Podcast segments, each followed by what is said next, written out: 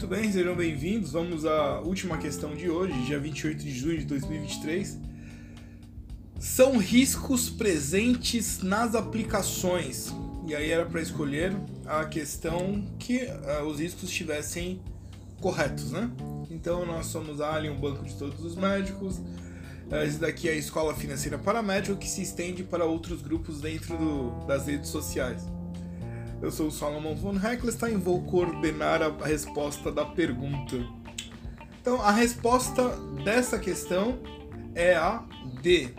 Ações. Ela tem risco de mercado, tem risco de liquidez, ok? CDB tem risco de mercado, né? O mercado sobe e desce.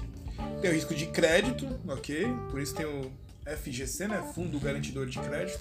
Tem uma aula lá sobre Fundo Garantidor de Crédito. Você está protegido até 250 mil reais. E liquidez também é um risco que tem. Dessa forma, a resposta é a D, ABCD. Ações, mercado e liquidez. É, CDB, mercado, crédito e liquidez. Obrigado e até a próxima questão.